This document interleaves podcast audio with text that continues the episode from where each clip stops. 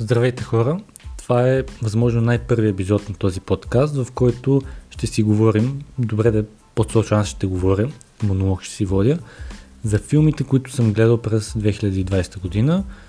Знам, че може би повечето хора въобще искат да забравят, че годината съществувала или се престорят, че не е съществувала, но факт е, тя съществува. Остана в историята, и не само с лоши неща сме да твърдя, защото на всеки от нас поне нещо малко и хубаво му се случило, сигурен съм.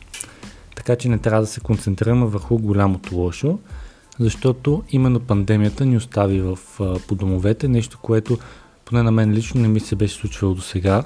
Толкова много време да прекарам вкъщи и беше доста добре, доста хубаво.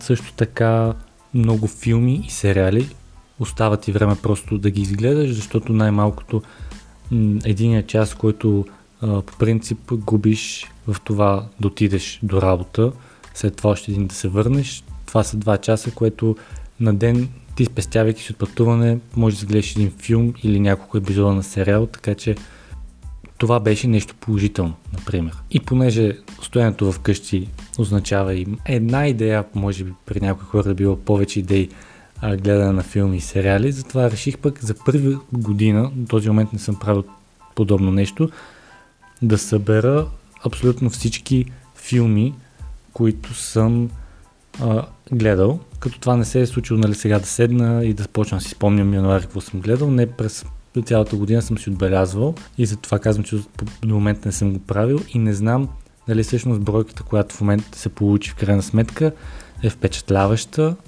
и по-скоро не, ще разбера до година, ако отново запазя тенденцията да записвам и да рейтвам всичко, което гледам, за да може да се запази в крайна сметка. И между другото ще се радвам а, в социалните мрежи или където а, ви е удобно, може и в YouTube, да споделите вие колко филма сте изгледали през изминалите 12 месеца или ако си водите като мен по-надлежно списък или просто това, което се сетите на Прима Виста. Защото наистина е интересно колко неща гледа човек. Преди да кажем, между другото, кои са моите, трябва да уточня, че не, не говоря само за филми, които си излезе през 2020 година, т.е. които са нови. В списъка фигурират а, много филми, които са стари, даже предимно са стари, честно казано, и тези от 2019 наделяват, което означава, че аз през миналата година не съм, през миналата, през 2019 не съм имал чак такова време, защото съм пропуснал доста неща, но ето сега си ги наваксах, а има и дори по-старо от 2019. Ще започна изборяването с Fatman с Мел Гибсън, който е също от 2020 година, така че сравнително нов. Това е един коледен филм, който обаче не е то типичният коледен филм, защото в него дядо Коледа стреля, прави съмнителни сделки с военните, опитват се да го убият. Въобще доста наистина нетипичен, но на мен ми хареса, защото м- има някаква непредвидимост в сюжета, въпреки че има и предвидими моменти, разбира се, но има точно в точните моменти една непредвидимост, която мен в който да е филм, на каквато тематика да е, ми харесва, защото просто мразя да в главата си да виждам какво ще се случи няколко минути по-напред и то наистина се случва. Искам да бъда изненадан. Следващия филм е The King of Staten Island с Пит Дейвидсън, който определено не е моят филм, защото не можах дори да доизгледам. А, продължавам с Dreamland с Марго Роби, който определено си заслужава. Най-малкото заради Маргото. Борат 2, с който филм Мария Бакалова направи своят гигантски пробив в Холивуд и според мен този пробив не е само нейна, а за всеки един български актьор, така че само може адмирации да има за това нещо. Ван Хелзинг от 2004 с Хю Джакман попадна ми случайно по телевизията и реших да го загледам и от заглеждането премина в изглеждане, така че не си спомня дали някой съм го гледал, но вече сигурно мога да кажа, че съм. На следващото място идва Джентълмените с а, Матю Макконахи и Хю Грант. А, също много добър филм. Те живеят в нощта от 2016 с Бен Афлек, който отново така по телевизията ми попадна и реших да изгледам. Не бременна с Барби Ферейра, която познавам от Еуфория и Хейли Лу Ричардсън. Закрилника 2 с Денза Вашингтон, който между другото по принцип това е първият и за до момента единствен а, сиквел, който Вашингтон прави. И мисля, че доста добре му се получило. Не е, втори филм не е по-слаб от първи в никакъв случай. Наистина служава си. Project Power идва следващото място с Джейми Фокс, за който Netflix похарчиха доста сериозни пари за го осъществят. Не бих казал, че блести с някаква идея или актьорска игра, но става за убиване на време. Последната коледа с Емилия Кларк и Хенри Голдинг идва на следващото място. Това е романтичен коледен филм, който хора мен много ми хареса.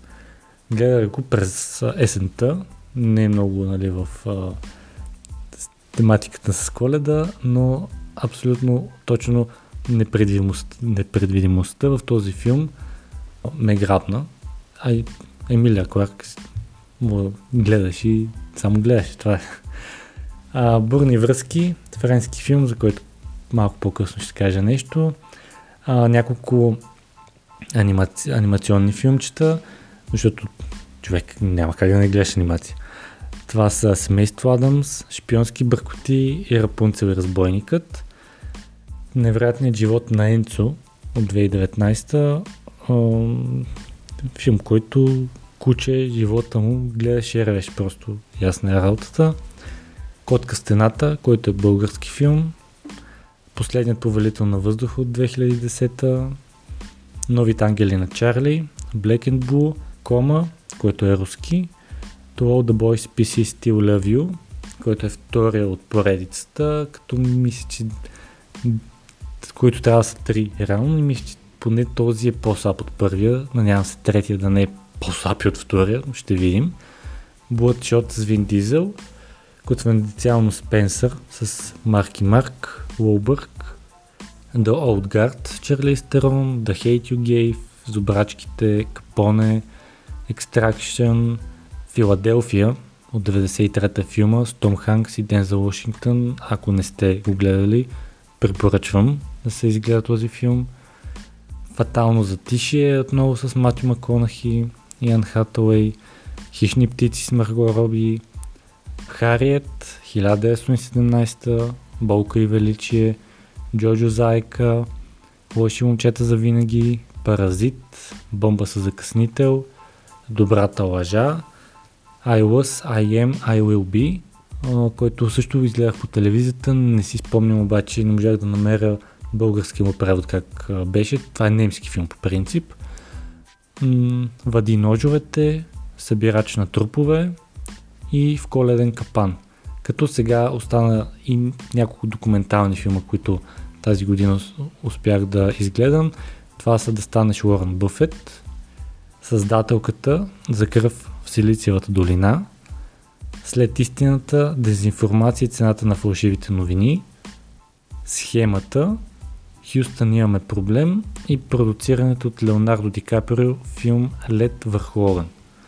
И така, като тегля чертата и направя плющицата, се оказва, че съм изгледал всичко на всичко 50 филма.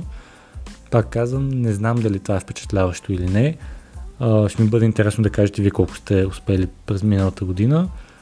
А, сега ще се спра на три, които а, бих изтъкнал, които ми направиха по-така силно впечатление, които бих препоръчал от тези, които съм гледал. Първият е Лед Хоган, което означава, че започва малко отзад напред, за документален филм, защото това е филм, който по един много ясен, дори на моменти плашещ начин, показва как планетата ни загива. Нещо, което знаем, говори се по новините, много учени казват глобално затопляне, ледовете се топият, замърсяване, нали, за един омагиосен кръг от а, все негативна информация, което обаче сякаш просто се пуска като някаква музика на заден фон и не съм сигурен, че много адекватно се действа и се правят, се взимат мерки срещу това нещо и филмът, който Леонардо е продуцирал, всъщност по много хубав начин показва как превръщаме Земята в една тенджер под налягане и искаме самия се сварим в нея. Следващия филм е Паразит, филм, който спечели Оскар и аз го изгледах няколко седмици преди Оскарите, защото исках, както всяка година, да съм изгледал абсолютно всички номинирани филми преди церемонията. Преди него да си го пусна, бях леко резервиран, признавам си, защото бе, това е първият а, южнокорейски филм, който гледам и не знаех дали език ще ми хареса, дали няма ми развали, а, дори ако ще те кеф от гледането, но в крайна сметка, след като го изгледах, аз си казах, ми не, това е филма, който трябва да спечели Оскар. Даже след това, като си пусках филм а, с английско аудио, ми беше странно, ще говорят на английски, на корейски, така че ако не сте го гледали, то много се шумя около този филм, задължително си го пуснете, защото е просто пръскате главата. Като трети избор, понеже не можах а, да откроя кой трябва да е на трето място, ще кажа три филма. Това е невероятен живот на Енцо, защото това е просто филм с куче за неговия живот и една абсолютно работеща схема за това как когато се направи правилно, ти няма как да направиш нещо друго, освен да ревеш на този филм. И включвам го, може би, на трето място, точно защото ми е повлиял по някакъв начин емоционално, а не защото е нещо много оригинално. На третото място с Енцо ще си разделят също така Кома. Това е руски филм, който е еквивалент да го наречем или руската версия на Генезис. Само, че за разлика от Генезис, тук нещата не се развиват в сънищата на хората, докато те си спаднали в кома. Нали, горе-долу сходен а, сюжет, но честно казано, братята руснаци много ме впечатлиха с визуалните ефекти, въобще замисъл на целия филм, че и актьорската игра, наистина останах впечатлен. И третият на трето място е Въди ножовете, защото просто и сценарий, и начина за снимане, сюжет, абсолютно всичко беше много добро в този филм, а и просто гледаш Даниел Крейг Яна Дармас и нищо повече не ти трябва. Този, който със сигурност съветвам да не си губите времето е Бурни връзки. Това е френски филм и всеки, който по принцип преди това се е сблъсквал, или не, да не е сблъсквал, докосвал до френско кино или европейско кино, знае, че по принцип и френското и европейското са малко по-специфични. Не това, което сме свикнали да гледаме по кината и по телевизията, нали, американските пуканки, няма нищо общо. И този филм мен лично не ми хареса, защото аз не, не харесвам филми, в които почти нищо не се случва и за мен в този почти нищо не се случваше, само безмислена на моменти голота, някакъв секс и просто не е моят филм. Така че ако не си падате и вие по филм, в които нищо не се случва или нещата случват много бавно, по-добре го пропуснете. А, и новите ангели на Чарли, който според мен изкърти тъпометъра, защото почти всяка идея, които се бяха, която се бяха опитали да прокарат а, с този филм, за мен не се получи, не стоеше добре, въобще е загуба на време и пари, поне за мен. Актьор, който бих изтъкнал от всички филми, това е определено Даниел Крейг. Да, той не е някакво откритие, а, но просто ми харесва, защото аз на този момент винаги като го видя, аз виждам в него Джеймс Бонд. И в Въди ножовете с а, играта си, всяко едно малко действие, мимика, жест и южняшки акцент, който докарваше, той просто излизаше от образа на Джеймс Бонд, в който аз винаги съм свикнал да го виждам и свързвам с него. И за мен всеки път, когато актьор успее да направи подобно нещо, си заслужава да, да бъде адмириран за това нещо и поздравен. И за мен много ми хареса. За актриса Ана Де ще кажа, защото отново Въди ножовете беше първи филм, който гледам с нейно участието, пък взе, че той, тя е една от главните роли, но просто много добре се справи с ролята и тя има от онзи тип излъчене, в които просто седиш, гледаш, мигаш, понякога дори забравяш, че мигаш и знаеш, че вече без да направил нещо си си извадил а, членска карта за, за фен клуба и това е положението. Ами това беше за първи епизод на Cinema Mess. Надявам се, че ви е било интересно. Ако някой от изборените филми а, ви е заинтригувал и не сте го гледали, не се свенете да му дадете шанс, защото само чрез опитване на нови неща човек си разширява кръгозора. Следващия епизод смятам да бъде посветен на сериалите, които успях да изгледам. Там бройката със сигурност няма да е толкова голяма. Най-малкото, защото един сериал отнема доста повече време да бъде изгледан, отколкото един филм, но ще видим какво ще се получи. А, ами, това е. До скоро!